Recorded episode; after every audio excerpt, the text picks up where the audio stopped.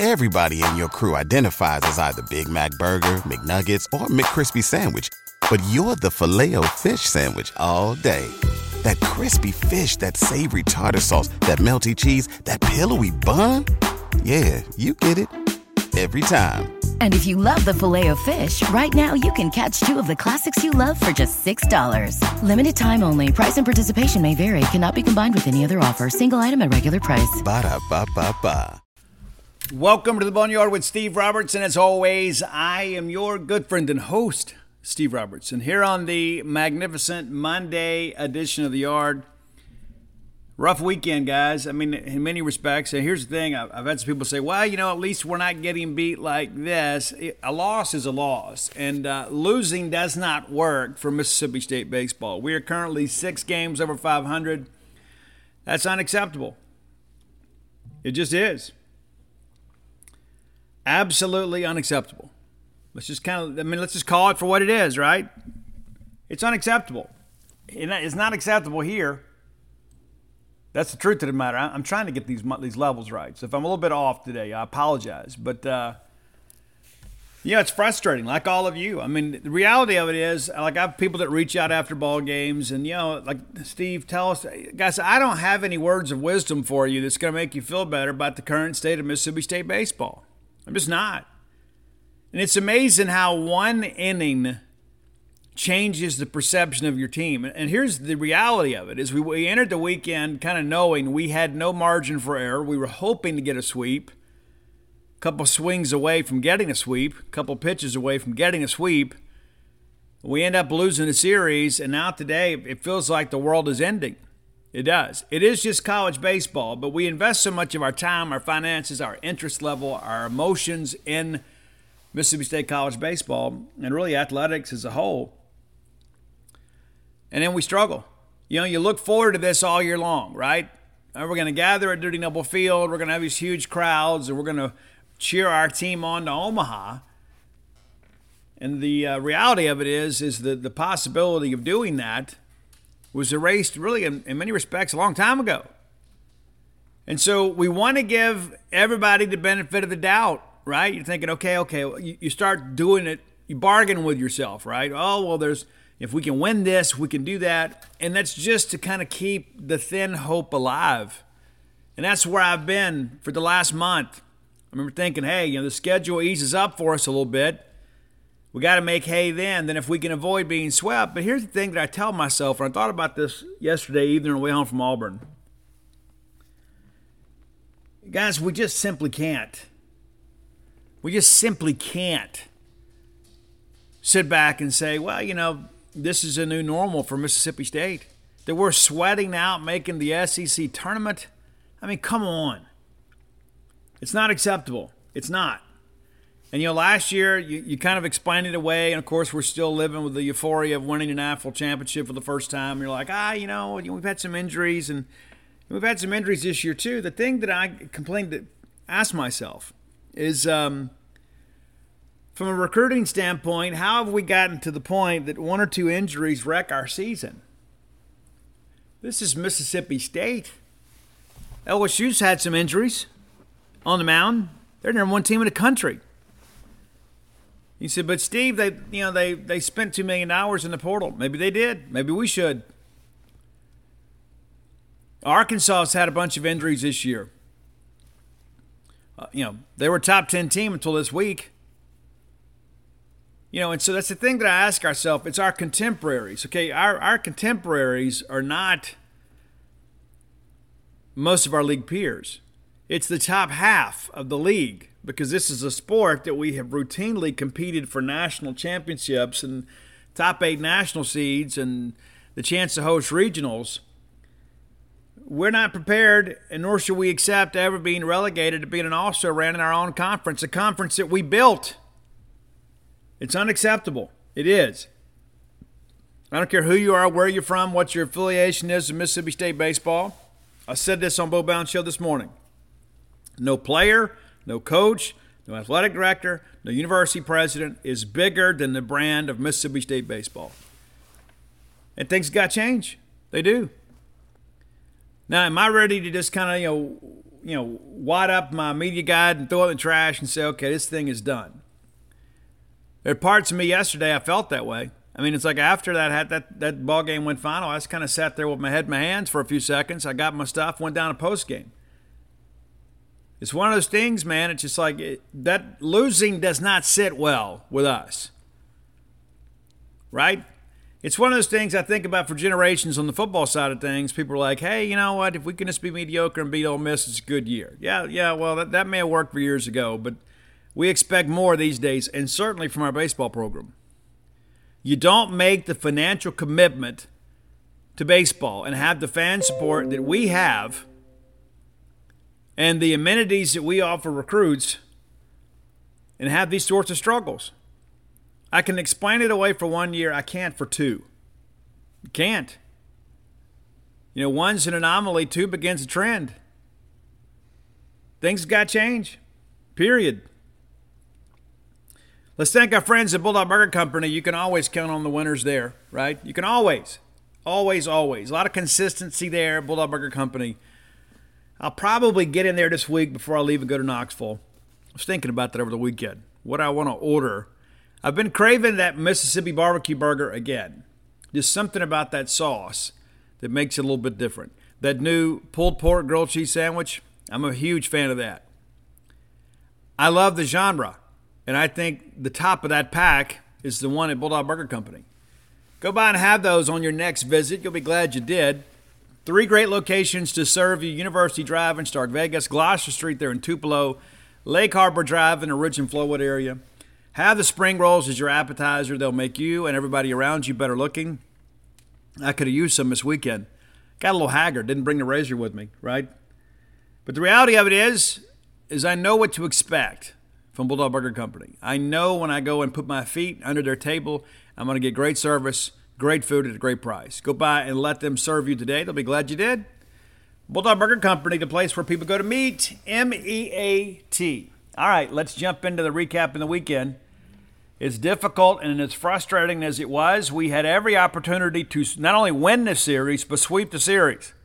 And I'm sure Auburn people are waking up today to, oh, ah, we should have swept. And we knew going into the weekend these two teams were similarly situated. And how many times have we talked about it? When it's a toss up, it usually favors the home team. And it did. It shouldn't have, but it did. All right, let's go back to uh, Friday night a game where the offense struggled tremendously. David Mershon, your starting shortstop again throughout the weekend, and was exceptional. Lane Forsythe made him getting Wally pipped. If you don't know the reference, check it out. Wally Pipp missed the game. They put uh, Lou Gehrig in there, and then uh, he played 2,130 consecutive games. But Mershon getting it done at the plate, too putting the ball in play, making things happen. He's a competitor. He'll steal a base for you. Kid plays hard, man. He does. But he opens up the uh, first inning of Friday night's game with a strikeout swinging. Ledbetter then flies out to left. Hines strikes out swinging. So one, two, three inning uh, to open the ball game. We matched that. Cade Smith I thought was really good. Bottom of one, we get a ground out to the third baseman. We get Foster to strike out swinging Pierce strike out swinging. Foster very difficult weekend until his final swing on Sunday. All right, top of second. State has a chance here to make some things happen. Uh, Dakota Jordan, who did have a difficult weekend, had a couple hits on Sunday, but difficult weekend. He's on everybody's uh, scout now. I mean, his name is circled, right? Uh, but he fouls out to third. Hancock then singles back up the middle. Alford strikes out swinging, and then Kellum Clark works it for a walk. Larry strikes out swinging. So traffic on the bases there for the Bulldogs, but um, couldn't get a run in. Bottom of second, Ike Irish is the guy we talked about, kind of the straw that stirred the drink. State did a really good job against Irish all weekend, the designated hitter there. I mean, he's supposed to be their best hitter, and State really made him look rather pedestrian. Where strikes out Lucky McMurray then walks, McMurray killed us. Absolutely killed us. You want an MVP of the weekend for Auburn? It's your first baseman, McMurray. Howell then pops up the short, so uh, Cade again has the two out walk there, which are of the devil, but we're able to navigate around that. Top of third, Highfield strikes out swinging. Mershon gets a bunt down to kind of break things up a little bit. Ledbetter than doubles to left. Mershon has to hold at third, but now you got runners at second and third. with your three and four hole hitters coming up, you got to think, hey, we can at least elevate something, get an RBI sac fly. We don't here. Give Vail some credit. He gets Hines to strike out swinging and Jordan to strike out swinging, so we get nothing and are forced to like it. You want to talk about nuances of college baseball? This is one of them. This is situational hitting. You have got to put a ball in play. I don't care if it's a ground ball on the right side, if it's an RBI sac fly, whatever it is, you got to give us a chance, especially with a guy as quick as Mershon at third. You got to give us a chance, guys, and we don't. And give them some credit for making some big pitches, but uh, those guys are hitting three and four for a reason. You got to rake. And I'm not being negative about their seasons. Both of them are superstars for us. This was a superstar moment. We didn't come through. All right, bottom of third, Smith gets us back in the dugout quickly with a one, two, three inning. Get a ground out of Green. LaRue grounds out to third. Stanfield then lines out to left. Very efficient inning for Smith. Stegas one, two, three in the fourth. Hancock with a K. Alford grounds out the short, and then Kellum Clark strikes out swinging. And Vail, the lefty, gave us some trouble. He did. All right, bottom of four. Foster pops up the short. We walk Bobby Pierce. We get Irish to fly out to center, and then Ware strikes out swinging. So navigate around the one out walk there. No issue. Still a scoreless game after four innings of play. Our top of five. We get a leadoff walk to Amani Larry. Then we sacrifice him to second. Top of the order is coming up here. You got to make plays, right? Top of the order is up, and you've got a runner in scoring position to break through here. Well, they walk Mershon. Ledbetter than grounds to second um, the only play was to first here. So now you got, again, runners in scoring position. And Hunter Hines comes up, and we get a strikeout swinging. Another big moment there. We didn't come through. Our bottom of five, Smith has done a great job.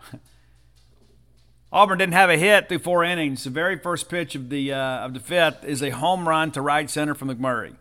Gets Auburn on the board. Smith recovers quickly, gets a ground out of Howell, a ground out of Green. We do walk Nate LaRue. And I hate I hate two out walks, but especially walking the nine hole hitter who had the lowest batting average on the team. And it happened multiple times this weekend. We'll get to a big one later. But LaRue walks, but they single to left here, and DJ comes up and throws a runner out at the plate. Great throw, great tag.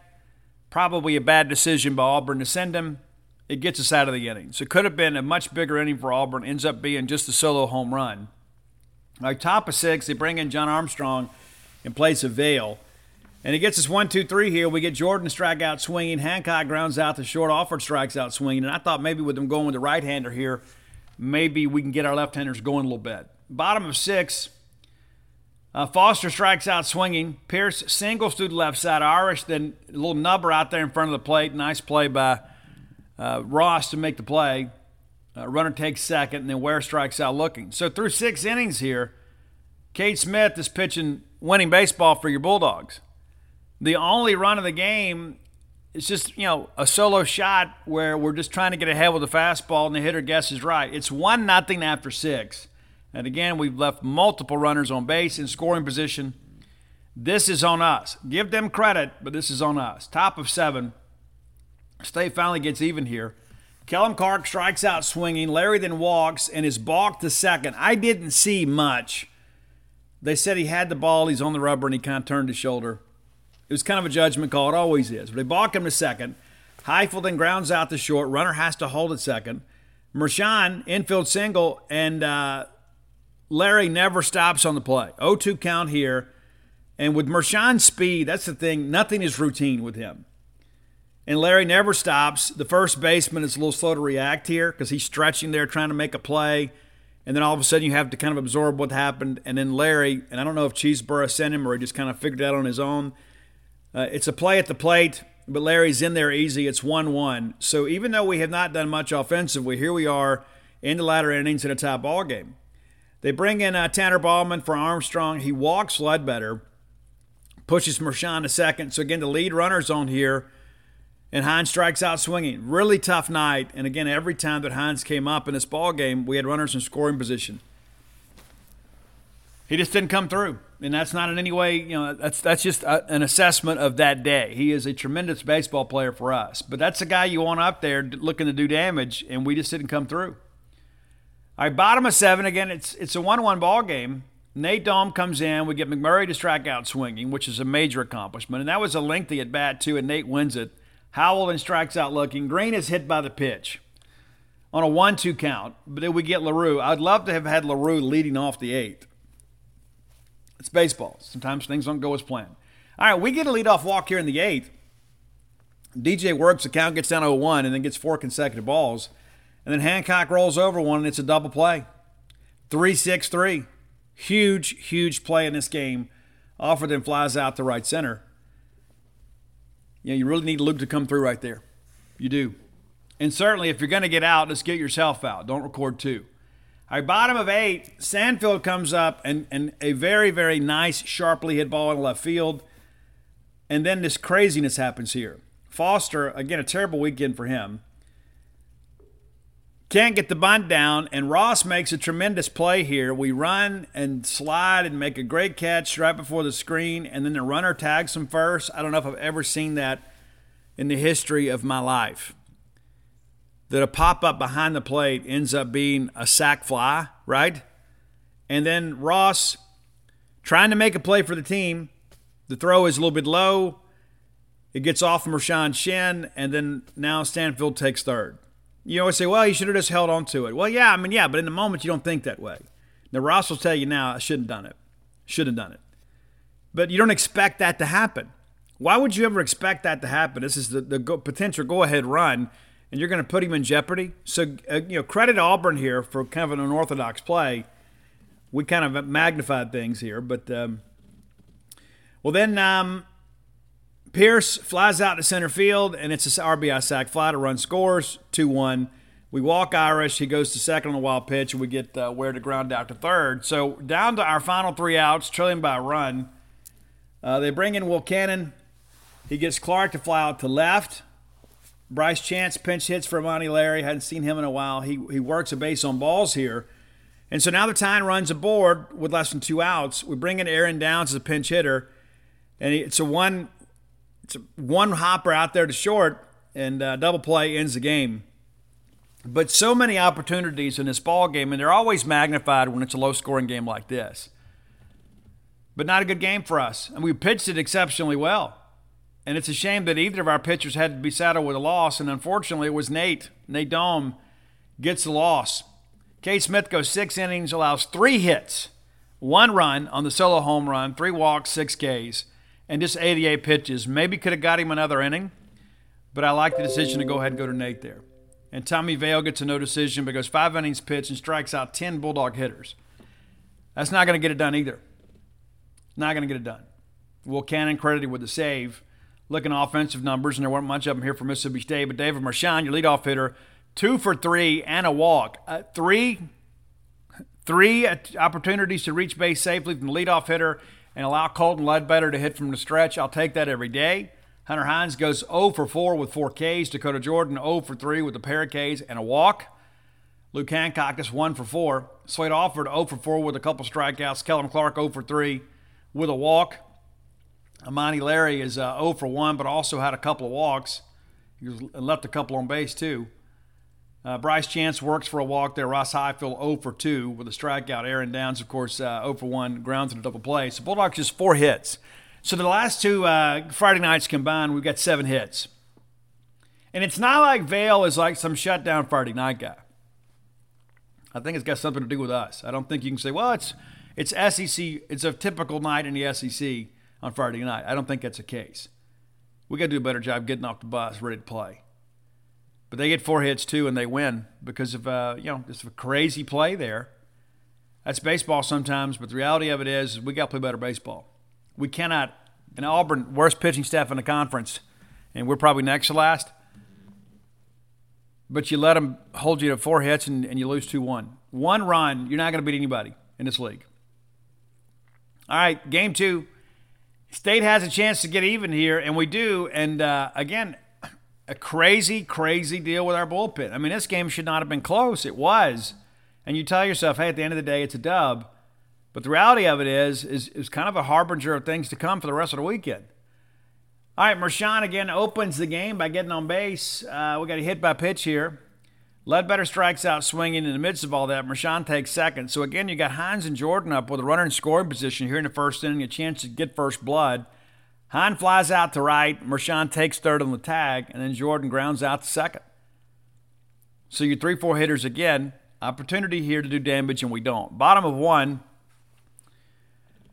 Uh, you know, Colby Holcombe is a bit of a hidden gem for us. I don't know that he gets enough credit, but he comes out there and uh, really does a good job early in this ball game. We get Stanfield to strike out. Foster flies out to center, and then Pierce grounds out to third. It's a pretty efficient inning there the first. Top of three, we go one, two, three. Clark strikes out.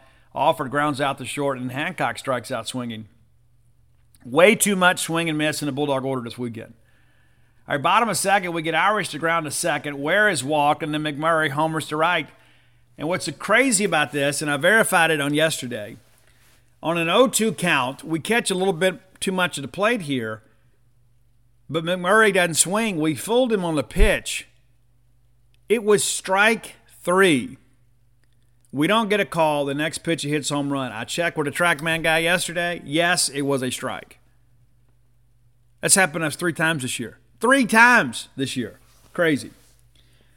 All right, but Holcombe bounces back. We get Howell to strike out looking and Green to strike out swinging. But uh, offensively, we hadn't done much here, but we're down 2 nothing.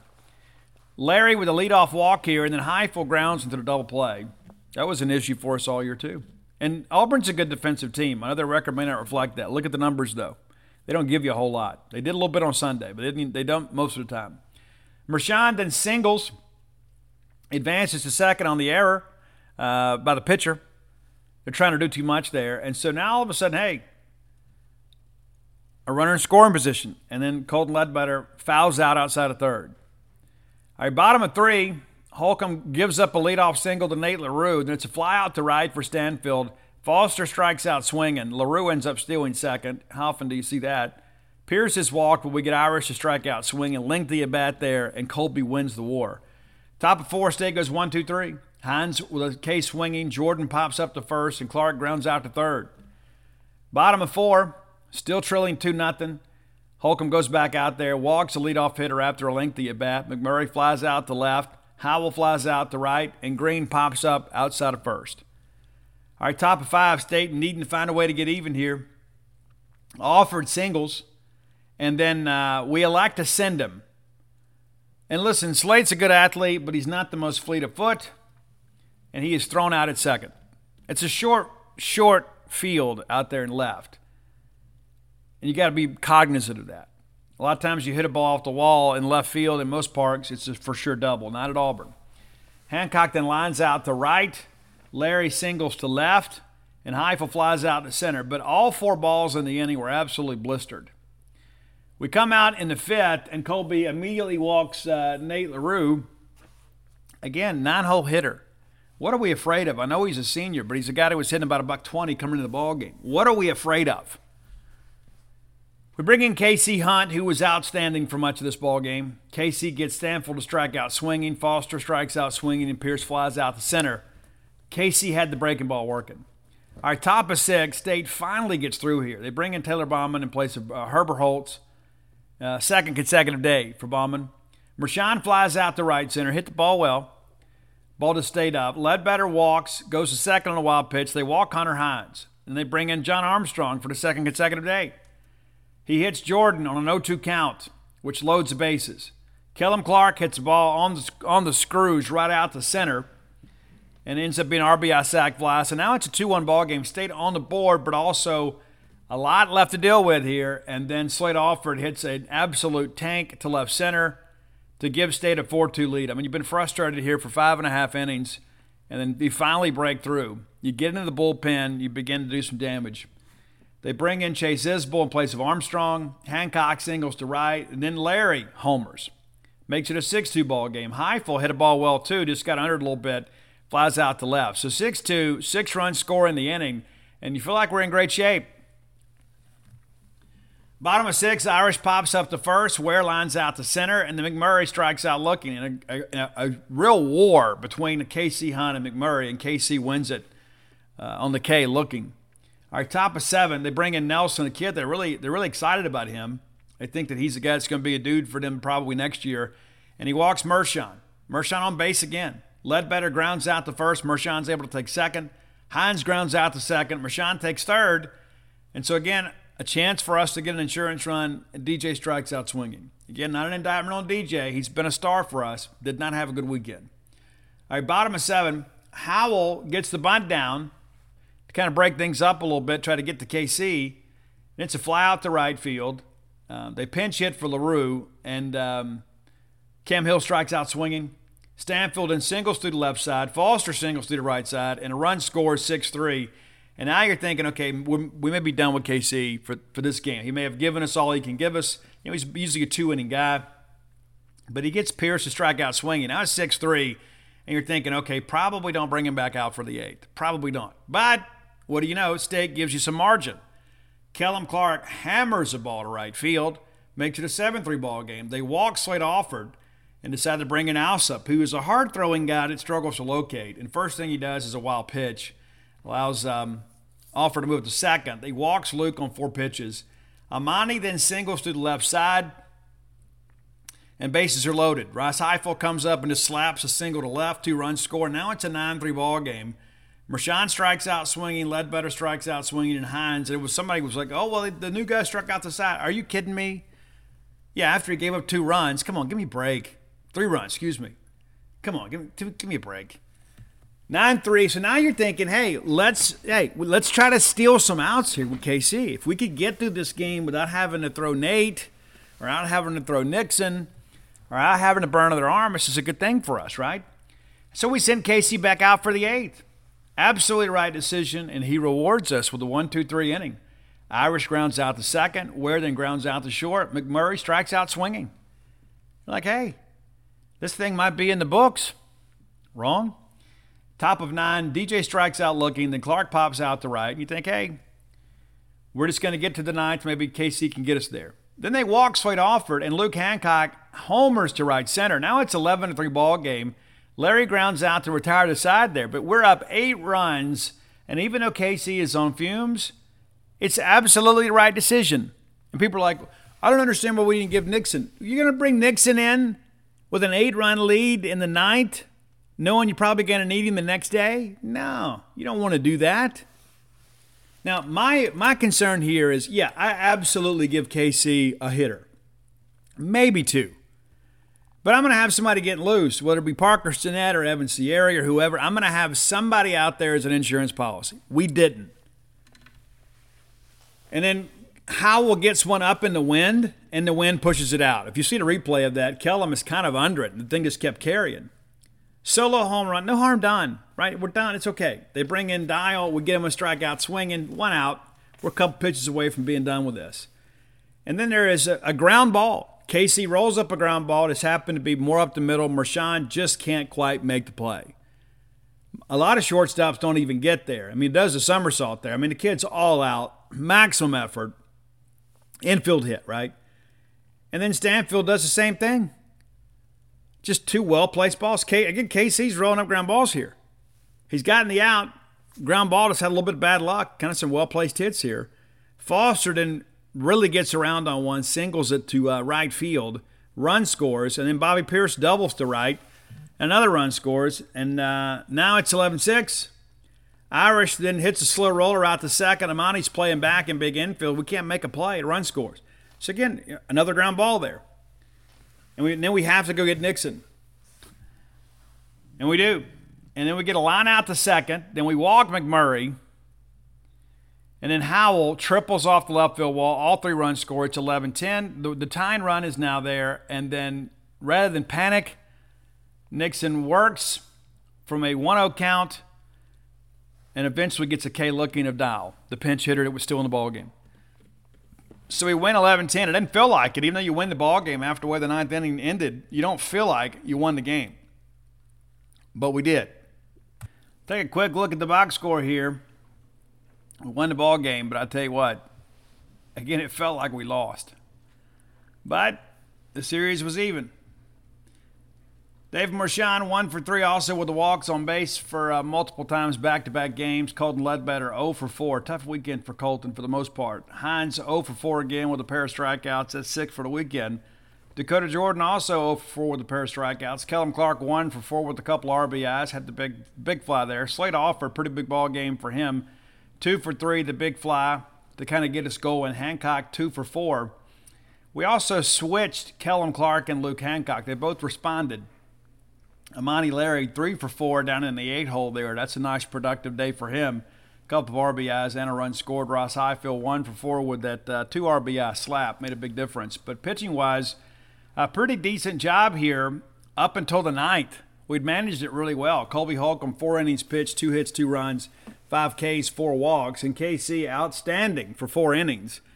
And then uh, they kind of got to him there. We again the mistake there is just not having somebody ready. Nixon gets the last two outs for the save there with the tying run uh, at third. State scores 11 runs on 10 hits, walked seven times in the ball game, struck out nine times. That's still a little bit high for us. We had 13 Ks of Auburn hitters, so felt pretty good about that. So now we get into Sunday. And uh, we knew that Auburn didn't have anything left, really. We knew that if we could get in, get into their bullpen, we had a chance to really get some separation in the ball game. That's exactly what happens. However, State not able to get things done on the mound. Pretty good effort from Jurrangelo Cijntje, though. Mershon opens up again with a walk here to open the ball game. Ledbetter pops up to the catcher. Hans flies out to left. And then DJ singles back up the middle, moving Mershon to second. So first hit of the weekend for DJ. Kellum Clark then singles to the left side. They misplayed in the outfield. Stanfield overruns it. It gets to the wall, two run score. Alford then walks after a lengthy at bat there, and we talk about elevating the pitch count. A 13 pitch at bat here for Slade Alford, and then he walks. So you throw 13 pitches and don't get the benefit of an out. Hancock then flies out to center field. All right, bottom of one. Stanfield K swinging. Foster strikes out swinging. Pierce singles sharply back up the middle. Then Irish singles up the middle. And you think, here we go again, but we get a pop up to the shortstop and navigate through that and survive the first inning with a 2 0 lead there. Top of second, State gets more separation in the game. Larry flies out to left. They walk Ross Highfield, who's still second. How many catchers you know that are routinely stealing bases? Not Benny. Mershon strikes out swinging, then Ledbetter walks. And they have to get Crotchfield out of the ball game. I'm told it, it appears to be a back injury, not an arm injury. And uh, Nate LaRue, an experienced catcher, just saw something wasn't right. They call the trainers out. They lift him, bring in Will Cannon – the first guy that he faces is Hunter Hines, who hits a home run to right center, his first hit of the weekend, makes it a 5 0 ball game. And as I tweeted out, you can only keep the bull in the barn for so long. Jordan then singles to the left side, so two for two on the day for DJ. Goes second on a wild pitch. Clark then gets an infield single. Jordan takes third. It's 5 nothing, And the chance here to expand the lead Alford is then um, out first base to second base to first base. That's the ball that uh, McMurray ranges off the bag, it bounces off his glove, and goes immediately to second baseman. Just some bad luck there. Run would have scored on the play and would have extended the inning. But it's 5 nothing, bottom of second, and Jurrangelo really calms down here. We get a fly out to center from McMurray. Howell lines out to right, then Green strikes out swinging. We're right back in the dugout and right back to doing damage. Hancock pops up to short. Larry punt, uh, bunts right back to the pitcher. So two outs, and then State puts together a little uh, Little rally here. Highfield, nice at bat here, gets the walk. And Dave Mershon comes through with a single to the left side. Highfield takes third. Runners on the corners with two outs. Ledbetter comes through with a double to left field. And this is the one, too, where the ball is lost in the sun.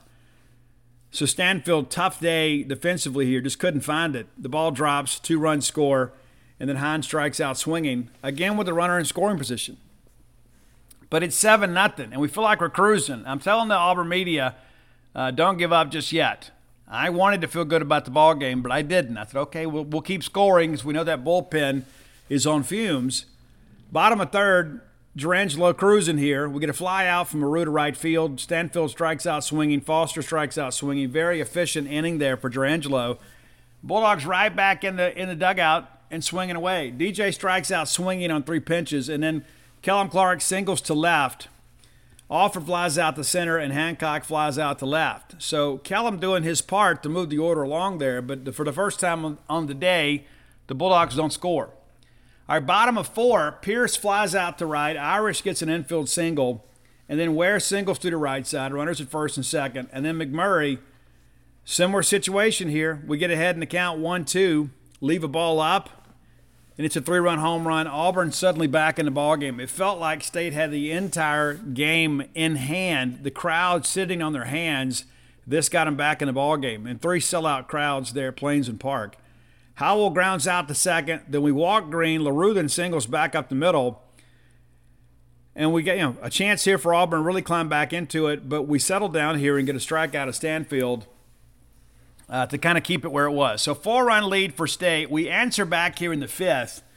Larry opens with a double down the left field line. Highfield then walks. Mershon gets a sac bunt down, moves the runners along here, and uh, he's out. So it's a productive at bat, even though he didn't reach safely. Highfield then goes to third on a pass ball, 8 3. Highfield then scores uh, on, excuse me, Larry scores and then Highfield scores. So back to back pass balls. So the Auburn defense doing some things to help us here. Of course, they over Stanfield overruns the ball early in the ball game, and then one run was going to score anyway. Gives us another one, and then on a routine fly ball to left, he loses it. And then here you have an experienced catcher back to back pass balls. So we get those runs home without the benefit of a hit. Ledbetter grounds out the first unassisted, and then Hines doubles to left field. His second hit of the weekend uh, would have gotten the runs home. They bring in Copeland in place of Cannon. But it's a 9 3 ball game, and he gets Jordan fly out to left on a 2 0 count. So we were up 7 nothing. Now we're up 6, and you feel like, okay, we've kind of restored things the way they should be. And Jurrangelo comes back out and deals in the fifth. Foster lines out to second. Pierce lines out to second. Irish flies out to left. And some other people were like, hey, we should have pulled him here. I don't know why we would have pulled him here, to be quite honest with you. He's rolling. People are like, oh, they had a couple of, hit the ball, couple balls hard. I mean, yeah, but it's, it's a six run lead here. And if you could steal an out here and get one more inning out of him, you feel really good about it. You do. It didn't work out for us. And immediately people say, well, we mismanaged this opportunity. I, just don't know if I agree with that. Our top of six, State goes one, two, three. Clark pops up to third, Alford grounds out to short. Hancock then flies out to center field. Our bottom of six, uh, Ware singles to right, and then McMurray homers down the left field line, hits a foul pole up there. I mean, you know, six inches the other way, it's a different deal. And then we go ahead and pull him. We bring in Tyson Hardin, who gets a strikeout swinging of Howell. Then he walks Green, wild pitch, and then LaRue, again, the nine hole hitter that's done nothing. Homers to left center makes it a 9 7 ball game. Crazy. Two home runs in the inning. Stanfield gets on a throwing error here, but a shortstop takes second as the ball goes out of play. Foster grounds out to third on a sac bunt, and then Pierce strikes out swinging. So, bad inning for us. Could have been much worse. We're able to escape with the lead. Top of seven, and this is what happens when you stop scoring in games like this. You typically lose. Uh, second consecutive inning, uh, goes one, two, three. That's rough. Larry flies out to left. Highfield flies out to center. Mershon flies out to right. I thought Mershon's ball might get down, but they run it down up there in right field. Right, we bring in Graham Eintema here in the seventh. I question the decision then. I question the decision now. Eintema may be a great guy. He had a, a, wonderful appearance against Arizona State, but ever since then, it has been uh, an adventure, shall we say. So we walk the first guy we see. Then we hit Ware on the first pitch. Niners runs at first and second. So tying runs are on base. McMurray, uh, the big hitter here, we get an, a called strike, and then we hit him too. So we throw two strikes to three hitters, and the bases are loaded with nobody out. We bring in Nate. Nate Dohm comes in, and uh, I told Jason uh, when we sat down there. Um, I said, listen, you're probably going to get a run here because Nate's a fly ball pitcher. He's a strikeout fly ball guy, so you probably at least get a run here on the RBI sac fly. And sure enough, Howell flies out to left.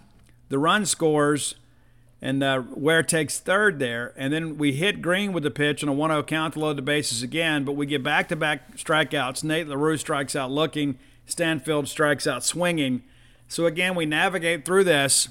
And the fact that we only gave, gave up one run here is a testament to the competitiveness of one Nate Dohm. He was given an impossible situation and allows just one run. Pretty remarkable effort. So we escape with the lead again. We answer here in the eighth. Ledbetter doubles down the right field line and then goes to third on an error by the right fielder. He just kind of couldn't couldn't get the handle on it, and the ball rolls in the corner there. So Hines up and Jordan up with a chance to elevate here. You're thinking, just give me a routine fly ball to center field, and we've got a run. But we get back-to-back strikeouts. And then Kellum Clark comes up on the very first pitch, takes it the other way. Really good day for Kellum Clark. The run scores, it's 10 8. Now you've got some margin for error. Slade Alford flies out to right field, but you feel like, okay, now one swing can't tie us. We, and that's so hard to pitch, right? When, when there's one pitch, you're one pitch away. Now they got to get at least a couple, a couple of successful at bats here. And against Nate, sometimes it's difficult to do. He gets Foster to strike out swinging awkwardly, too. Pierce singles back up the middle, and then Irish doubles to left, and then Ware homers to left field. And this was a very first pitch fastball. He's sitting dead red. And that's it. That's it for Nate. And I like Nate Dohm a lot. Met his dad,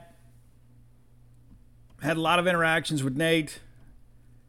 Nobody cares more than that kid. And to watch him have to walk off that mound knowing that our prospects are making a regional likely walk with him, and it's nobody's fault. It's one of those things, it's, it's about pitching, especially high velocity pitching. It's a ticking time bomb sometimes. Now we're down in this ball game 11 to 10. Bring in Nixon, we get a walk there, and then we get a fly out to center, and then Green strikes out swinging. So we're down one, headed to the ninth. We have no momentum in this ball game, and I go back to the fact that we lost the juice in this game when we brought Graham Eintzer in. Even though we still had the lead, and even though we'd made some big pitches, we bring in Eintzer and we immediately gift them the bases loaded. Could have been much worse, but that got the Auburn people thinking, "Hey, we got a chance here," and they did. They took advantage of it in the eighth. All right, top of nine. Hancock grounds out the first. They're feeling it. And then Amani Larry, give him a lot of credit here. Doubles off the left field wall there. Now the tying run is in scoring position and a chance to do some damage here. We bring in Aaron Downs, who flies out to center, and then we tag and take third. So the tying run is now at third with two outs in a ninth. And Mershon, again, this is where speed impacts the game, but maybe doesn't show up in the box score. He hits a hard hit ground ball right at the third baseman. And you know you got to hurry. He knocks it down, but then he can't find it. And so Larry scores and Mershon reaches first without a throw. It's a tie ball game, and, and that's what losing teams do, right? Losing teams find a way to lose. And you felt like, hey, we have given the game back to them. They're giving it back to us. Ledbetter pops up to short. It's 11 11 going to bottom of nine. The very first thing we do is Nixon hits late Nate LaRue. Again, nine hole hitter, even though he had a decent day on Sunday. Guy hadn't done anything. He hit him with the pitch. So now the, the winning run is on base without the benefit of a hit. Sack bunt pushed him to second. They pinch run. And then Cole Foster, who had basically done nothing all weekend, rips a double in the right center. The run scores. We lose the game, the series, and likely the season. Running to the box score here we, you know, we had some guys who showed up and played well offensively. Know, Mershon just one for four with the walk there, but uh, also that hard hit ball in the ninth to get the run home. Ledbetter goes two for five, his best game of the weekend, two RBI, nothing bigger than that double. Hunter Hines two for five with three RBIs, also the big home run there. Dakota Jordan two for five, uh, one run scored, no RBIs, couple punchies, and then Kellum Clark goes four for five. He seems to be really happy in the five hole spot. I don't think Kellum cares where he hits he's hit up and down the order. But uh, him protecting Dakota Jordan and having the weekend that he's having, I think that, that serves the top of the order really well. Kellum Clark, one of his better games this year, four or five, two RBIs, and probably none bigger than that two out hit there uh, to, to push that insurance run across. Slade Alford 0 for 4, Luke Hancock 0 for 5. Luke had a good game uh, earlier in the weekend, not so much on Sunday. Amani Larry 2 for 5.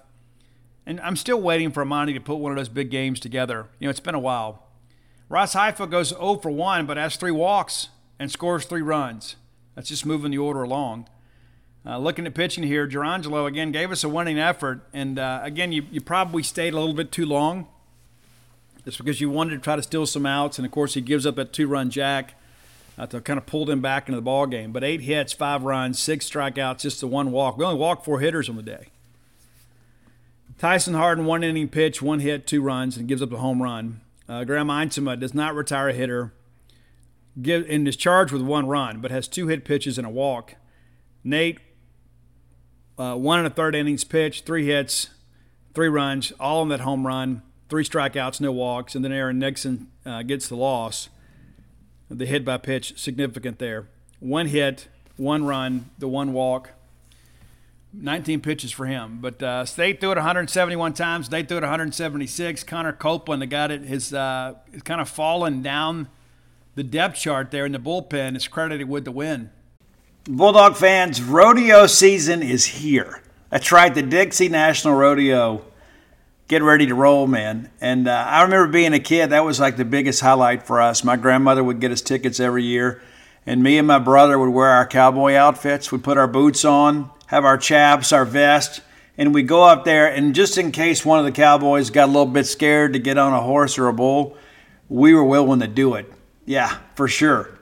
Guys, boots aren't just for going out to a country western bar and doing a little boot scooting. Maybe you got a little Texas two step in your game.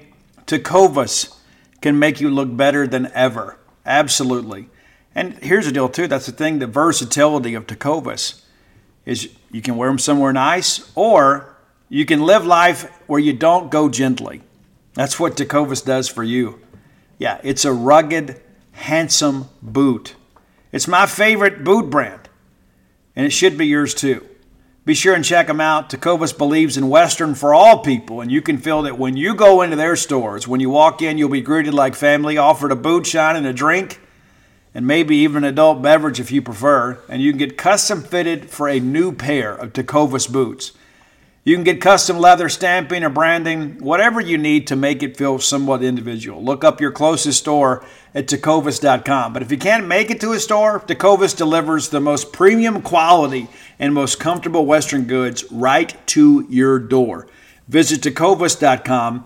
That's T E C O V A S.com and you know what, partner? Point your toes west. Today's podcast is brought to you by NerdWallet's Smart Money Podcast. What's the best way to help you and your finances thrive? The answer can be overwhelming with all the financial misinformation out there. Fortunately, you can turn to NerdWallet's objective finance journalists to set things straight and help you make smart decisions with your own money. The nerds have helped me get smarter about things like planning for my tax bill so I don't dread April every single year, managing finances with a partner without causing a breakup, putting away more money for retirement since I'm not going to do this podcast forever. Sorry, folks. And also boosting my credit score since good credit is like a real life cheat code. Saving for an emergency fund because life is like a good movie. It loves a good plot twist. The nerds also explained the real impact that the latest financial headlines could have on your life. Weekly financial check ins with Smart Money help you spend more time doing what matters and less time worrying about what doesn't. Let NerdWallet's trusted experts untangle today's web of financial misinformation. Listen to NerdWallet's Smart Money podcast on your favorite podcast app. Future you will thank you. What's the easiest choice you can make? Window instead of middle seat? Picking a vendor who sends a great gift basket? Outsourcing business tasks you hate? What about selling with Shopify? Whether you're selling a little or a lot, Shopify helps you do your thing, however you cha-ching. Shopify is the global commerce platform that helps you sell at every stage of your business. From the launch your online shop stage to the first real life store stage, all the way to the did we just hit a million orders stage. Shopify's there to help you grow. Whether you're selling scented soap or offering outdoor outfits, Shopify helps you sell. Wherever and whatever you're selling, Shopify's got you covered. Sign up for a $1 per month trial period at shopify.com slash try. Go to shopify.com slash try now to grow your business, no matter what stage you're in. Shopify.com slash try. But this this Einsema thing, and again, I don't want to target a player or anything, but um, I just don't think that he is prepared for high leverage innings in the Southeastern Conference. That's just you know, and, and I don't think it's just hey, it's just one weekend, Steve. No, no, and I want to run this down too. And again, I, I, I first guessed it because I just felt like you know what, I don't understand maybe the attraction at this point, if that makes sense. And um, I just don't think that he is a guy at this point that you can consider a guy you can trust on SEC weekends. And that may be a bit harsh, but that's that's how I see it. I'm, I'm sure many of you feel the same way.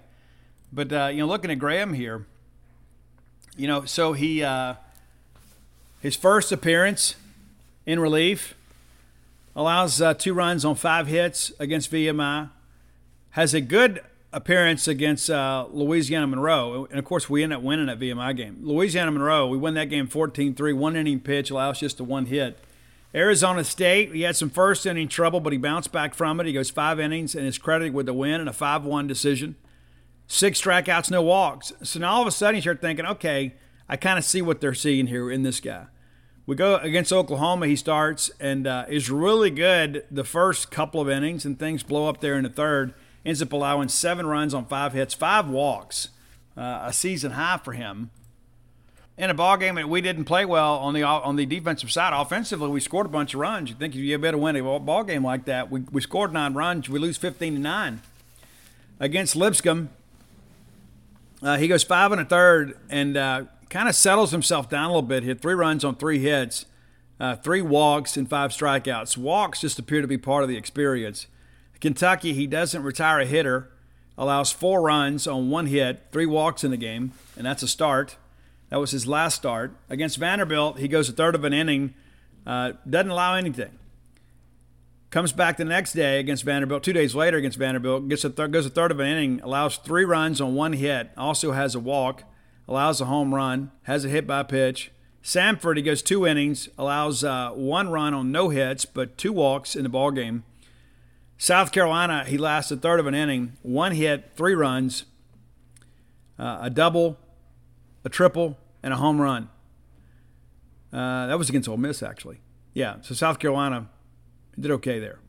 Uh, no, I guess he, technically he didn't. Just didn't give up any extra base hits. And against Ole Miss, he goes two innings pitched, four hits, three runs, uh, a double, triple, and a home run. And then against Auburn, he doesn't retire a hitter. And just again, he may be a guy that can help us in the midweek, and maybe he's a guy next year that'll make a jump and could be a guy we can count on on the uh, on the weekend. I just question the decision, and the fact that we got out of there again, just allowing one run is a big deal. I just think that was a bad decision. And I think that really cost us a lot of momentum in the ball game. Uh, so we lose the series, and there's a lot more to talk about for sure. But uh, we lose the series, and um, really has put us behind the A ball. Our backs are against the wall right now. We'll see how things go the rest of the way, but I'm not overly optimistic, to say the least. Right, time for today's top 10 list is always brought to you by closewithblair.com. Blair Chandler is my friend, your friend, a friend to everybody in need. Blair is the guy that works in the mortgage loan origination business. 22 years of experience, back to back to back years, and top 1% close ratio in the country. And that's not just in uh, Rankin County, that's the United States of America. You need to have a winner with a wealth of experience working for you. Your mortgage is too important to entrust to some fly by night company. Blair's the guy that works at Fairway Mortgage, recently voted number one in customer satisfaction when it comes to mortgage loan origination. If you mention to Blair you heard about him on the Boneyard, he's going to pay for your appraisal, and he closes multiple Boneyard loans a year. Because you guys understand, many people are thinking, hey, what can we do? We need to consolidate some debt. We need to get some cash out. We need to buy a home. And I don't really know anybody. What, what do I do? Do I just go down to my local bank and, and hope for the best? Well, maybe you can. But rather than guess, Stick with a winner like Blair Chandler. Give him a call or text today at 601 500 2344. Again, 601 500 2344. And again, tell him you heard about him on the Boneyard. He's going to pay for your appraisal. About a $500 value. How cool is that? All right, I uh, searched the archives today and I reached out to Roy and uh, pushed a couple of bands across from him. And I said, Hey, have we ever done Warrant? And we haven't done Warrant which is a shame. So we're going to rectify that today with our top 10 list on Warrant. I got a bit of a connection with this band. We'll talk about that later in the uh, in the list here. But uh, saw Warrant open for Motley Crue on the Dr. Feelgood tour in the Jackson Coliseum. Came back uh, a little over a year later and saw them headlining the Cherry Pie tour with Trixter and Firehouse. How cool was that? And then uh, saw them play with uh, Bar 7 and some other bands, Ratt at the Texas Club in Baton Rouge, which is always part of our story a little bit later. So here are my top 10 Warrant songs. There actually is a greatest hits album out there, and all of these songs appear on that album. All right, number 10, a song that maybe uh, you're not quite as familiar with. It's one that I like. It's a, it's a good timing song. It's uh, Sure Feels Good to Me. Really good, up tempo, uh, good driving song. I think Jani does a really good job um, delivery there on the vocal delivery. Number nine, off the Cherry Pie album, probably a sneaky favorite of mine. It didn't have the um, maybe the radio appeal that some of the other songs did, but the composition of the song is incredible. The chorus is great. Jan- is great. Joey Allen does a really good job on the song too. Uh, it's Mr. Rainmaker. And uh, don't waste your time because I've got a girl that's permanent sunshine. It's like, you know what? I'm in love with this girl, and there's nothing in the world that could ever slow me down or make me think less about my life. It's a very positive song about love. Number eight, a song that's negative about love. There's a lot of rumors out there about who this song is about. Also, off the Cherry album, it was a huge hit too. A song called I Saw Red, where he caught his girlfriend cheating on him red handed. He says, uh, you know, I didn't even need to see his face because I saw yours. Then I turned and closed the door. Yeah, I saw red. So again, it's a play on the words there. But uh, I saw red about being angry whatever. But I saw red, a song about a breakup, kind of a heartbreaking song. And Warrant had some huge power ballads in the power ballad era for sure. Number seven, another great one, another ballad that was a huge hit on MTV. It's uh, Sometimes She Cries and that's from the Dirty, Rotten, Filthy, Stinking Rich album. That's a debut album from Warrant, which is outstanding, start to finish. But sometimes she cries when she's alone at night. And Jani, I don't know that has ever sounded better. Tremendous vocal performance. Number six, this wasn't the big hit that a lot of other songs on these earlier few albums were, but it's one that I really like. And uh, Jerry Dixon does a great job on the bass line here. And I almost considered calling Flim Flam the title of the song. It didn't work though. I wanted to do it, but I decided, no, Flim Flam works better. But it's big talk. And it's you know, basically about, uh, you know, hey, a lot of people talk a lot of trash, right? They, they talk trash. It's big talk. But big talk is just talk unless you're backing it up. We're backing it up. Big talk, great tune. Uh, I, I, wish more people would play this on the radio because it's, it's, Warrant has kind of gotten pigeonholed into this whole thing too, where everybody just plays like the same two or three songs. But Big Talk is a good one. Number five from the Dog Eat Dog album, which was the third album in the catalog. Uh, Quadrophenia was was a decent album, but it, you know Warrant was beginning to kind of lose her luster a little bit. But the Dog Eat Dog came out right around the same time, it's right in 92, I guess, right around the time that Alice in Chains Dirt came out. And I read an interview with Jani Lane. It's when he knew music was changing when um, when Cherry Pie came out. Like they went to have like the pre-release meeting with the record company, and they walk in, and behind the receptionist is the Cherry Pie album cover, like it's a big you know movie type poster, whatever. And when they went for Dog Eat Dog, rather than have Warrant's Dog Eat Dog up there, they had Alice in Chains Dirt. Yeah. So things were changing. So Warrant was no longer the, the big deal for the record company because music was changing and uh, they were throwing a lot more promotion behind in Chains. And that was one of the things, too, that kind of led to the change uh, that Jani and Warrant leaving the label is because the promotion for the Dog Eat Dog album, uh, the money behind promoting that album just wasn't what it was for the first two albums. Things changed but the album's still good. Number four, uh, back to the beginning. This was the second single, if I'm not mistaken, the second single off the Dirty Rotten Filthy Stinking Rich album. It's a song called Heaven. You know, opens up, you know, got a picture of your house, you're standing by the door. It's black and white and faded, it's looking pretty worn. Jani Lane is a poet, or was a poet, and an incredible songwriter, too. He knows how to elicit emotion from his listeners. And this is one of those songs, too, that, um, again, it's about being in love. It is. And Jani was a super sweet guy, man. He really was. Which brings me to number three on the list. I have two warrant tattoos for those of you that are wondering. And uh, your number three song is one of those. Your number two song is the other. So I may have shared this with you. I think I have, but I'll, I'll share it again because it's worth talking about. So, uh, years ago, Warrant was playing down in Baton Rouge, and a friend of mine hit me up and said, Hey, it's a friend of mine that went to church with me. It was part of a Celebrate Recovery group. I won't mention his name on protect their anonymity. And said, Hey, would you like to come uh, meet Jani Lane? I said, I'd love to meet Jani Lane. And said, Well, it's not really like a meet and greet deal. Uh, Jani's talking about getting sober, and uh, you're the most sober person that I know. And I think because you being a rocker and a fan of the band, it might be well received. And uh, I said, sure, I'm happy to come down there. And uh, I had a chance to talk to him for a little bit. In the beginning, it was kind of like, hey, glad you're a fan of the band, whatever. Uh, but I usually have a way. Um, if you've seen my wife, you know I'm I'm uh, I'm very I'm a very good talker. Um, otherwise, she'd probably be with somebody else.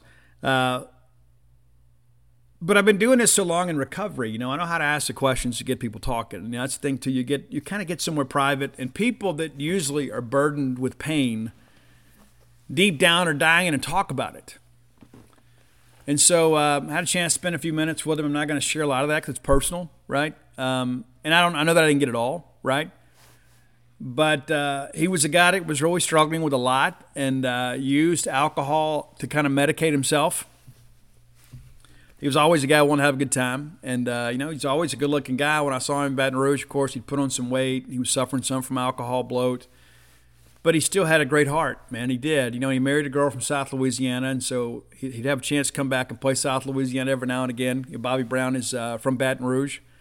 And so a lot of people uh, turn out and go see the show. And um, Louisiana was a special place to him but it also uh, you know brought up some bad memories. It did, you know, it did. I mean, he was married to at the time considered the most beautiful woman in the world. That didn't work out. They uh, did get some some kids that he was very very proud of out of the the union, and um,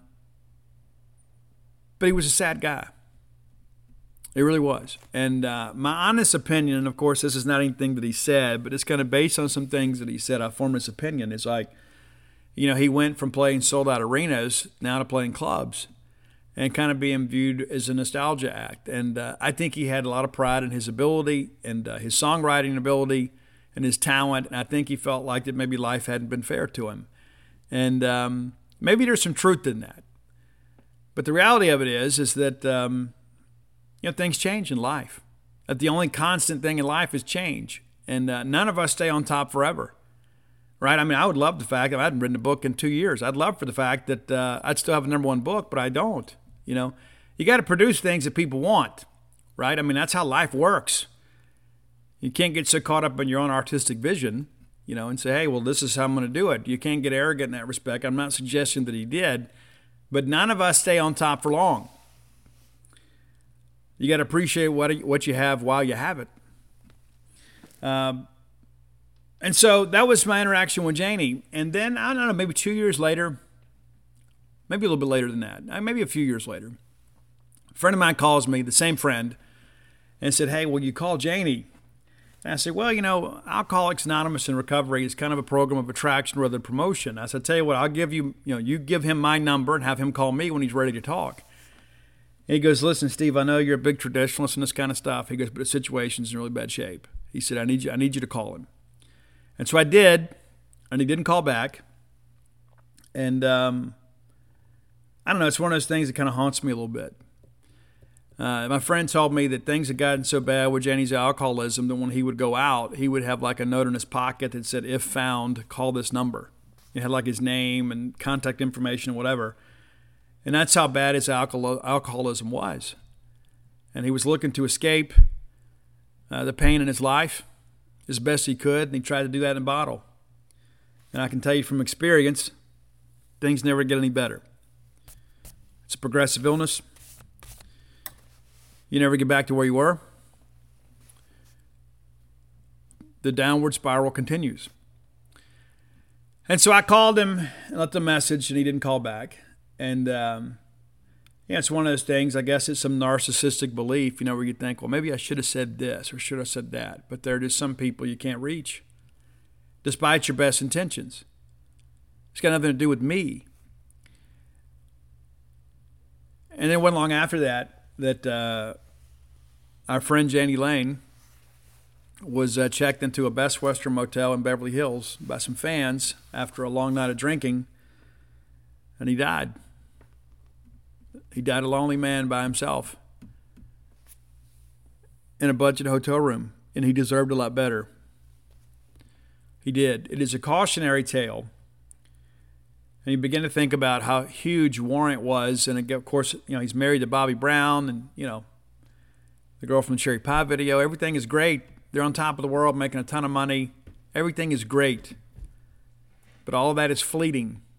And eventually, he lost all of that. He lost all the things that he held dear, except for his children. And um, and so your number three song is Down Boys, and uh, I don't know, it hit me some time ago about how profound that interaction with Jani Lane has been on my life. Right? It's it's such a reminder that no matter what you accomplish in life, you still have to live life on life's terms. You still have the same problems that everybody else does, and uh, when you live in the public eye like he does, it's all more magnified, right? I mean, you can't go out and make a mistake without making the paper, right? And so, uh, Down Boys was a big deal. And uh, so on my knuckles, I have Down Boys, and it's for Jani. I got a cherry pie tattoo as well, but uh, that's part of a sleeve. But I wanted that kind of on my knuckles because it, I wanted to have the opportunity to tell that story because it has made a very profound impact on me that somebody that talented and that successful could still have the same afflictions that I do. And it reminds me no matter what I accomplish in life, I have to take care of me. I got to take care of my recovery, my sobriety. And so the Down Boys thing was always like if you listen to the song, you know, I want to go where the Down Boys go. Well, you know, it's almost like it's almost like we're a club and now we've got a logo. And so I love Jani Lane, I do. And I wish I could have been more help. I don't beat myself up about that, but anytime that I listen to Warrant, I'm always reminded of that, you know, few minutes that I was able to talk to him and try to share some experience, strength, and hope. I gave him my number. I don't even know if he ever put it in his phone, but I know this. I know a lot of people love that guy, and I know that he loved a lot of people, and um, just had a tough time, kind of reconciling the fact that the uh, you know the the big day in the sun was over in many respects. Life changed and he had difficulty with that. And uh, again, I, I, love Jani and uh, reached out to his sister some time ago and um, shared the interaction with him. And uh, this past year on Jani's birthday, I found uh, his oldest daughter and sent her a message. And uh, she responded and was very grateful. And uh, basically, along the lines of, she said, every, every year around his birthday, I'm reminded of what my dad meant to so many people and she said, It means so much that people care enough about him that they would want to reach out and provide me some comfort on a very difficult day. And uh, so I, I, consider those things. You know, we see these people sometimes and they're superstars, and we think to ourselves, they're not real people that have real families, and they're not robots, okay? They're people that um, have the same challenges in life that we do in many respects, and in many cases, much more than we do. All right, number two, it's cherry pie. Some of you would have that number one including my wife. Uh, I think it's a little overplayed, but it is a tremendous song, and of course, it's uh, filled with sexual innuendo. If you watch that video, it's uh, you know, uh, I don't know if you could produce that today. It's so funny we say that sometimes. It's like, oh, you couldn't do that today, but you know, people are so open now. But you know, quote, keeping it real. You know, don't infringe on my right to be as uh, weird as I want to be. But uh, Cherry Pie, obviously a very risque video with a beautiful girl, Bobbie Brown. And uh, I actually met her before Jani Lane did. How about that? When I was with Savello, I actually met her at a bar called Sports Illustrated in Baton Rouge. True story.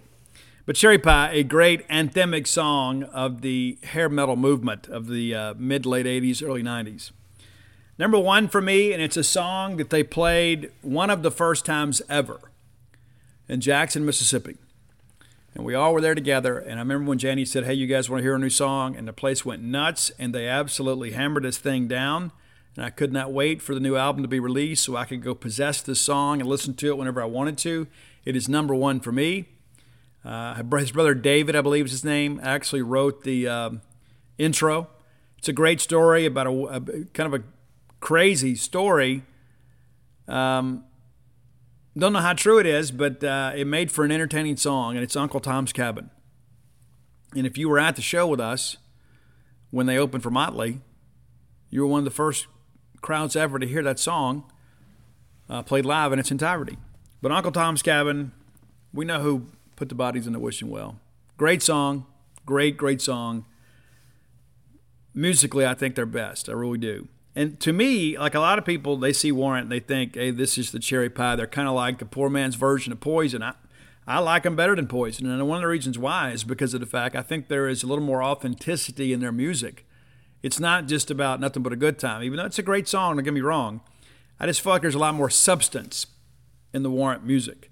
And uh, they're still touring today. Matter of fact, they'll be, I guess, May 18th down in New Orleans. My friends in Lillian Axe are opening up uh, for Warrant. So if you're down there in New Orleans, go out and see Warrant and uh, support our, our buddies uh, Brent and Steve and Sam and Wayne and Mike and Lillian Axe. Uh, they were willing to come up here and play a show for us in Starkville. I'll always be grateful to them for that. But uh, if you get again, you get out and go a chance to go see one of these bands, you never know how long they're going to tour. You never know when they're going to call it quits. I wish I, man, I wish I'd been able to see that. You want to know a good time for me, man? Like when I, I, I could I go to a show, especially one of these uh, 80s rock bands, and all of a sudden, nothing else really matters. For like for a couple of hours, I can kind of be who I want to be, right? I don't have to think about all the things I got to do, the business ventures I got to be a part of. But for a while, I can just be a kid for a little bit.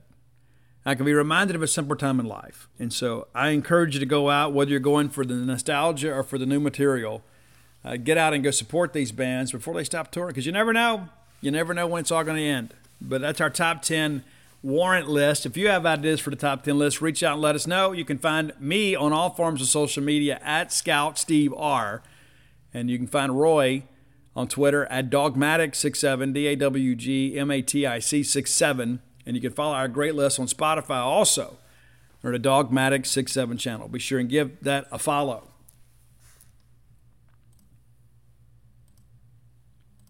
All right, time to uh, look around the league. This this uh, portion of the show brought to you by Campus Bookmart. I love Campus Bookmart. I have spent a lot of money at Campus Bookmart. I have, and number one, it's because they have what I want. Right? There are a lot of places you go shop around. You kind of got to talk yourself into getting something.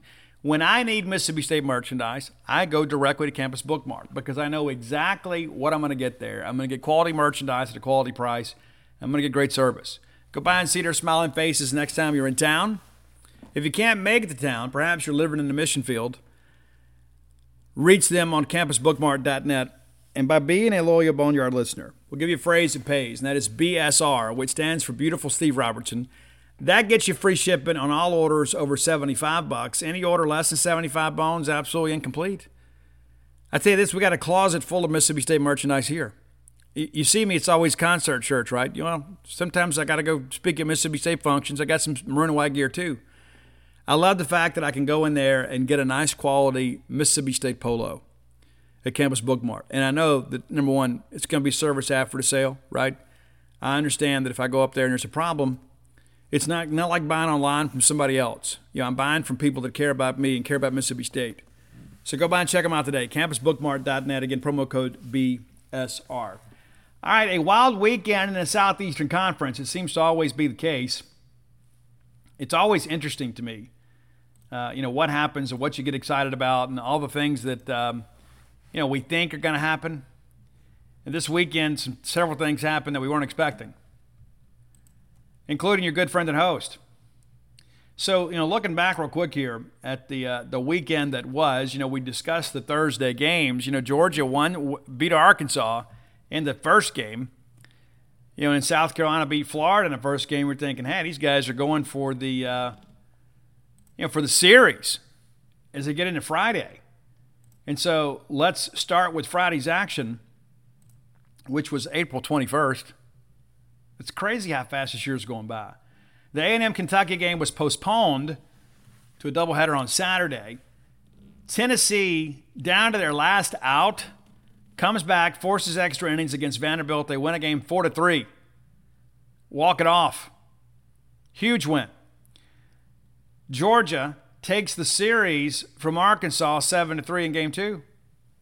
Didn't expect that. South Carolina took Florida. I thought that'd probably be a split.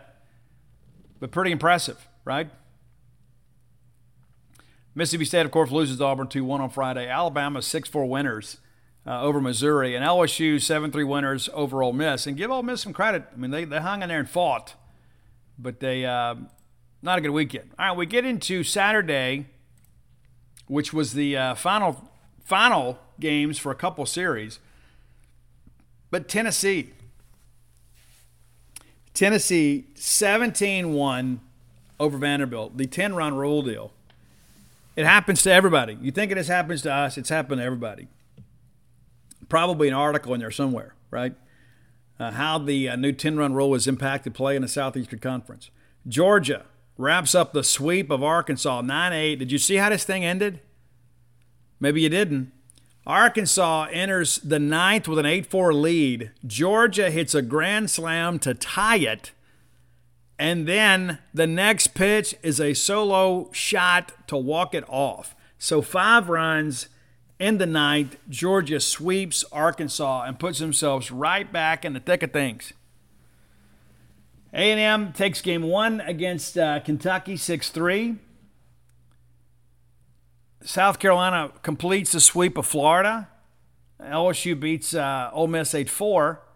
State wins 11-10 over Auburn, of course, and then Alabama 10-4 winners over Missouri, and then A&M gets the second game, so they sweep a doubleheader against Kentucky 8-7, uh, your final. Pretty crazy stuff, and we knew that would probably be you know split type series, but the Aggies maybe they're getting better. All right, Tennessee 10-5 winners on Sunday to sweep Vanderbilt. Number four Vanderbilt was swept. They entered a weekend 29 and 8 and 13 and 2 in the conference. It's crazy. In Missouri wins three games beginning of the year to sweep Tennessee and probably won't win 10 games in the conference. Kentucky rallies back on Sunday uh, to, to take an 8 1 lead. Uh, they're now 11 and 7, and again, I still say three wins away from making the NCAA tournament. Kentucky's still 30 and 9, but uh, you know, losing that series to Georgia looks a better in hindsight, but it's a series they should have won. But give A&M some credit. A&M goes into Lexington and wins two out of three. It's so difficult to win on the road in this conference. Of course, Auburn 12-11 winners over Mississippi State. Uh, Alabama closes out the sweep, three to two over Missouri, and then LSU breaks Ole Miss's heart. Of course, Ole Miss had uh, lost the first two ball games. They go into the ninth with a two-run lead after a home run in the eighth. Gave them the advantage. They needed just three outs to get home. Uh, Mitch Murrell comes in. Next thing you know, there's two on, and then a one-two count on pinch hitter Hayden Travinski, and he homers into left field into the LSU uh, bullpen. They come out and they close it out. So LSU with a three-game sweep insanity, man. Absolute insanity on the weekend. And, you know, again, we, we felt like LSU had a really good chance to sweep as they should. Give Ole Miss some credit for hanging in there. But a loss is a loss. There are no moral victories in college baseball. Just didn't work that way. All right, so here are your standings as of right now. South Carolina 13 and 4, now the best record in the conference. They are now the leaders for the SEC championship. Vanderbilt dropped to 13 and 5. Of course, they're even in the win column, but because South Carolina and LSU didn't play game three, that winning percentage factor could play a real big deal for South Carolina. Kentucky now 11 and 7, tied with Florida at 11 7. Tennessee now 8 and 10. Pretty crazy. Georgia now 7 and 11, Missouri 5 and 13. That's important for state because as of right now, your Bulldogs are 12th in the seedings for Hoover. As of now, Missouri and Ole Miss would be out. The difference is Ole Miss has a much easier schedule in May than Mississippi State does. All right, look at your SEC West. LSU back on top 12 and 5. Arkansas, of course, after being swept by Georgia. Arkansas had it all within their reach. They get swept. They're now 11 and 7. Alabama sweeps Missouri. They're now 9 and 9. A&M wins the series at Kentucky, 9 and 9 for them. Auburn wins the series against us. They're a game ahead of us now, 7 11. We're 6 and 12. Ole Miss, worst record uh, in the conference overall and in the league. They're 21 and 19 and 3 and 15 in the league.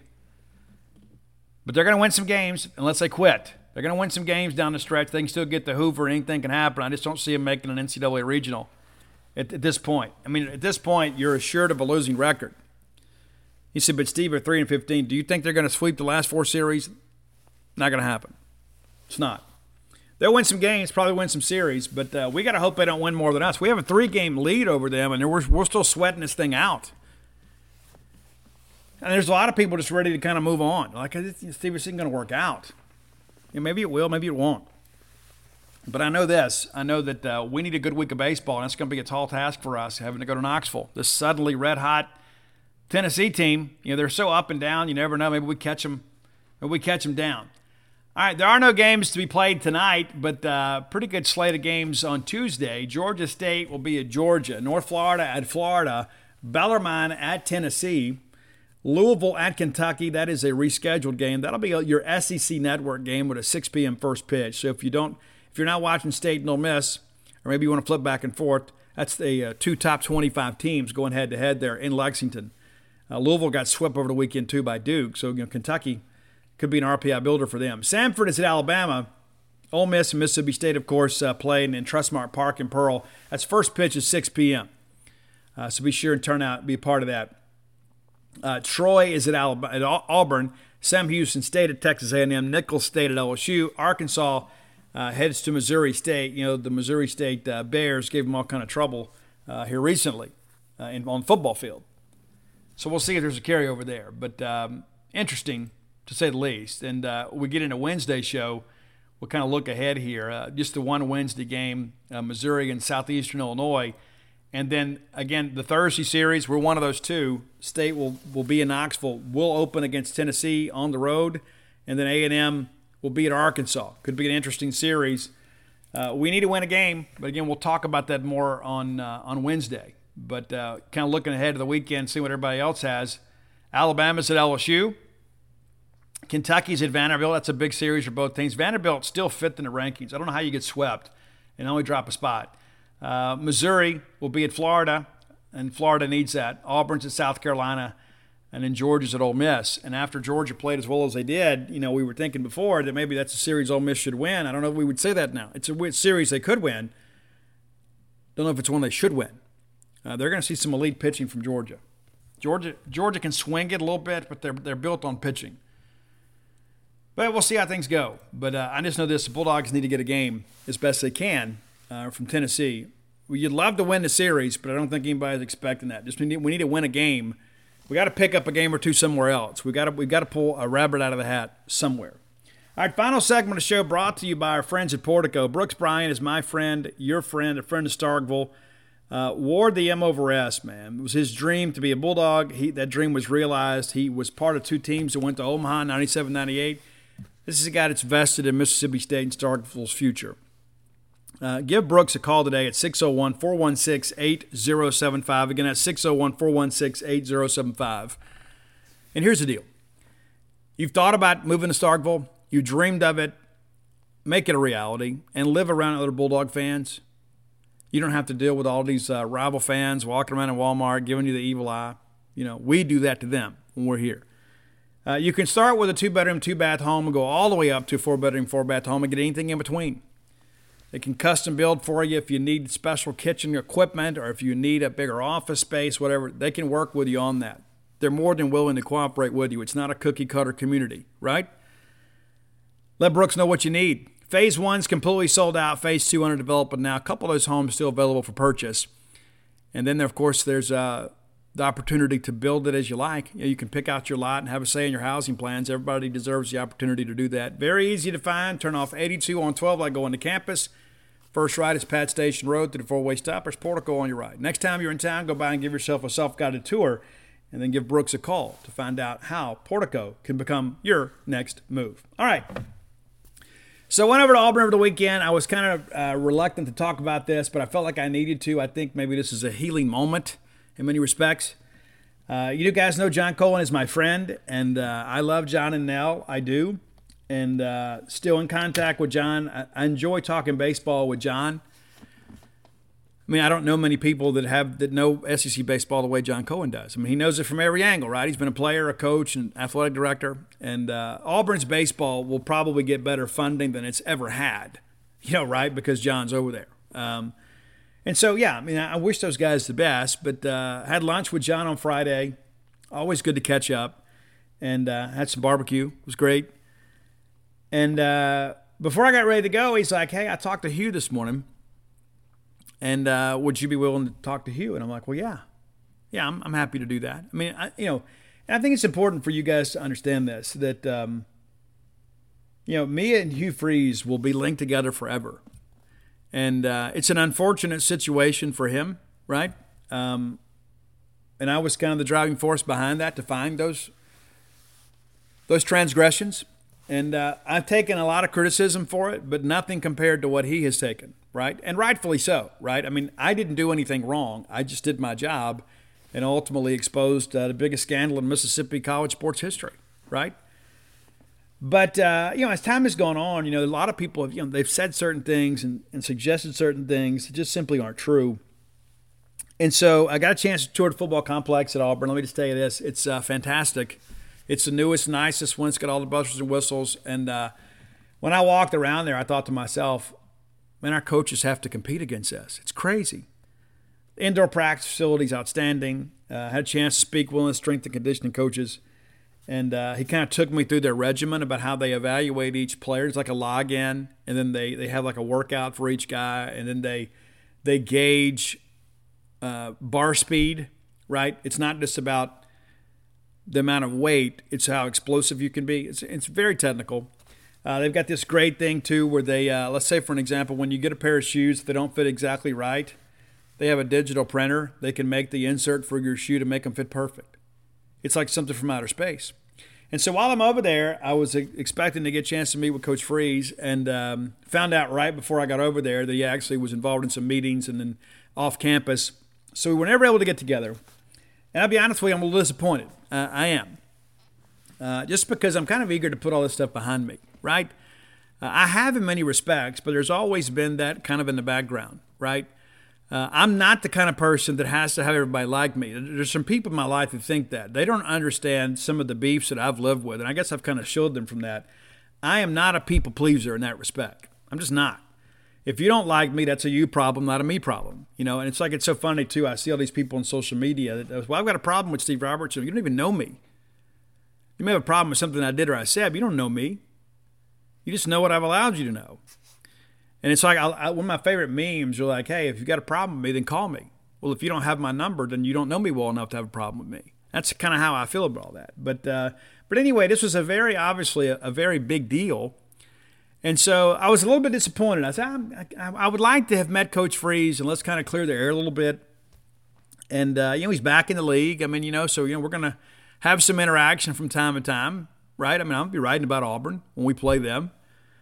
And uh, I don't know. I just kind of wanted to do it. And uh, but I said I'm not going to force the issue. I'm a firm believer in that. Uh, you know, if God wanted this opportunity to happen, it would have materialized. And so I get to the ballpark yesterday. Got up yesterday. I felt great. I really did. Felt great about us winning the ball game, winning the series, and coming back home with the dream alive for us to make uh, you know make a run and maybe making a three seed spot somewhere in an NCAA regional. So I'm get, sitting in my car, going through social media, and I get a notification pops up in my direct messages, and, and it's Coach Freeze. And he goes, "Hey, I'm sorry we didn't get a chance to get together. I'm not going to share all the details with you, but he's like, hey, you know, I'm sorry we didn't get a chance to speak." And it really touched me, right? I'm like, you know if I don't know that I would want to talk to me, right? I mean, this is the guy that exposed one of the biggest embarrassments in my life. You know, it ultimately led to you know me me resigning from a job that I loved, right? I had some success. I mean, you know, it, it's not an insignificant thing. Uh, not that I need Hugh Freeze's approval or anything, but I, I was like, yeah, that, that's pretty cool. And so I, I, sent him a long message, and uh, essentially I just told him, I said, Coach, I, I harbor no ill will in my heart towards you, and uh, no bitterness in my heart. Wish you the best, except except against us. And he responded uh, beautifully. I'll, I'll, just say that he he really did respond in a very uh, beautiful way, and I thought it was very genuine. And uh, I'm here to tell you that as far as I'm concerned, and I texted John Cohen yesterday. I told him I said I've been messaging back and forth with your football coach, and as far as I'm concerned, the hatchet is buried, and that's how I feel about this. And uh, I am moving beyond this. I didn't realize that um, that maybe that needed to happen. You know, and, and maybe this is the way it should happen, right? Maybe instead of just meeting face to face and having all this awkward stuff, maybe this is a step in many respects that uh, needed to be taken. But um, it's done now. And uh, again, I, I just want to say for the record, for those of you that kept up, I just, I don't have any bitterness in my heart for Hugh Freeze. And in many respects, you know, he was kind of collateral damage in the whole deal. I mean, like when I was investigating all this stuff, you know, the phone records just happened to show up one day. It wasn't like he was targeted or anything. It's just, you know, at the end of the day, there was a major NCAA investigation going on at Ole Miss, and our in-state media was reluctant to cover it. And they were trying to cover everything up. And like every time you turned around, you know, it's like, you know, the administration at Ole Miss was saying some things that I knew were untrue. And so I came on this show and uh, you know social media and we talked about it. There were so many people that tried to keep that thing hidden. They were trying to keep it covered up and trying to get a recruiting class uh, to, to bed. And they misled some of those kids. They did. And uh, it didn't work out in the end. Uh, but you know i think it's important to understand that that uh, you know hugh freeze just happened to be the coach at Ole Miss hugh freeze was never a target in that respect I think that's an important thing for people to understand is that, um, you know, I was writing a book already. The book, matter of fact, the book was done. And then all of a sudden, Hugh resigns, and then we have to pull the book back and change a couple chapters and address those things. And so it was never anything personal. Now, there's always in this rivalry some acrimony between you know fans and the opposing coaches. I mean, it's like I think Mike Bianco might be uh, the Ole Miss coach that I've liked the most. I mean, listen, when he's out there whining and crying on the field, I don't think a lot of him then, but it's it's it's impossible to ignore the program that he's built at Ole Miss. But you know, football coaches are a little more charismatic, and it seems like that there's so many of them that say and do things that are just kind of silly, and they, they like Lane Kiffin wants to needle you a little bit. You know, there is a little more of that in football, and so as a result, I think that the uh, you know, the bitterness at times about the sitting head coach at Ole Miss. Um, that guy's an enemy, right? I mean, that's how you see him. I mean, it's just kind of how it is. I mean, goodness, I, I interviewed Houston Nutt for Flim Flam. I have a whole chapter about Houston Nutt, former Ole Miss coach, and it was my honor to speak to him because he was no longer the Ole Miss head coach. He's Houston Nutt, right? And uh, so it was incredible to be able to do that. And so I just think, again, I wanted to share that with you. And again, I thought long and hard about it before I talked about it on the show. But uh, it's done. It's over with. And if I saw Hugh Freeze tomorrow, I'd walk up and, I, and I'd shake his hand. And um, you know, my wife yesterday we were talking about it. You know, some of the things that I said, and you know, she said, "Well, you know, I, I, I never thought I'd hear you say that." And I said, "I'm just trying to be the bigger person here. I'm just trying to move on. You know, there's no point." Uh, and this, this this man has paid a steep price, and uh, some would say rightfully so. Uh, but the reality of it is, is that I just want to move past all this. And I feel very relieved, I guess, in many respects, that uh, we've had some interaction. This wasn't our first interaction. I mean, like, you know, as soon as he got the job at Auburn, uh, a couple days from that, he reached out to me and uh, had some very nice things to say about John. He knows that John and I are friends. And, um, you know, he's messaged me before in the past when you know, he's heard some things that I've said on some podcasts, not this one, but I was on a rivalry podcast one time and I corrected somebody, and some Liberty fans got emotional and so uh, we interacted then. But uh, I, will just sit here and tell you there, there has been no fireworks between Hugh Freeze and I the last couple of years, and we have had uh, multiple interactions uh, through messaging. But uh, this is the first time I think that we ever really just kind of, hey, let's just kind of move on from this. And uh, again, I wish him the best at Auburn, It's not at our expense. You know, need him to go beat Ole Miss and beat some other teams in the West to give us a, a chance to move up the ladder a little bit. But um, I can tell you that outfit over there, man, is uh, is awfully impressive. It is awfully impressive. The videos do not do it justice. And I'm walking around up there in awe, and I was like, I can't believe how nice this thing is. And our coaches got to go recruit against this. And as I'm, I spoke to Greg Dry yesterday, former Bulldog assistant Greg Dry, now working with Auburn baseball. I said, you know what? A football recruit's going to see this Auburn IPF, and they're going to feel the same way about that that a baseball recruit does when they come to Dudy Noble Field. It's very impressive. All right, if you hadn't done so, go to dogpilebook.com. You can order some books there. Dogpile, obviously, uh, maybe a chance to be a little bit nostalgic yourself and remember that we were great not too long ago. And you can get Alpha Dogs there and Flim Flam, the aforementioned Flim Flam. And you read exactly what I had to say about Hugh Freeze. And uh, in addition to that, you can get Blooms of Oleander at Amazon.com, BarnesNoble.com, BooksMillion.com. Stark Villains gear always available at StarkVillains.com. And if you're not a member of our our crazy kooky family at genespage.com. Come be a part of that today. Until next time, let's all live our lives in a way we make more friends than enemies, and people can see a difference in the way we live. Everybody in your crew identifies as either Big Mac Burger, McNuggets, or McCrispy Sandwich. But you're the filet fish Sandwich all day. That crispy fish, that savory tartar sauce, that melty cheese, that pillowy bun. Yeah, you get it. Every time. And if you love the filet of fish, right now you can catch two of the classics you love for just $6. Limited time only. Price and participation may vary. Cannot be combined with any other offer. Single item at regular price. Ba da ba ba ba.